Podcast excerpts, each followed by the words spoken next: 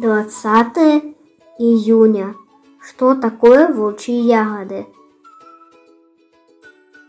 И ягоды ее ядовиты, и грозди ее горьки.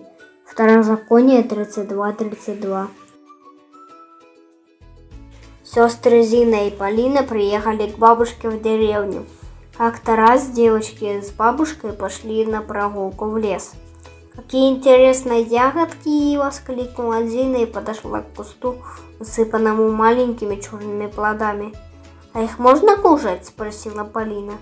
Это волчьи ягоды, они ядовитые. Ответила бабушка.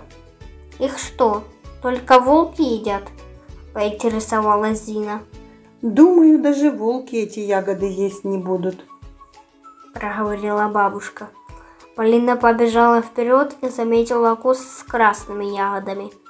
«А эти ягоды съедобные?» – спросила девочка. «Эти ягоды тоже волчьи», – ответила бабушка. Что-то непонятно.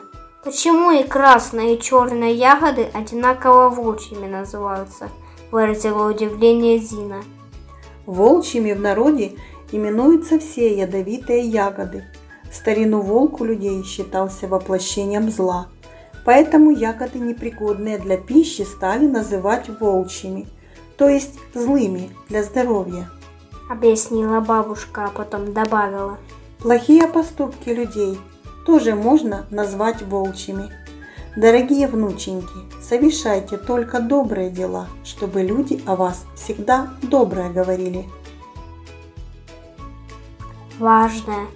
Пусть твои поступки будут благословением для людей.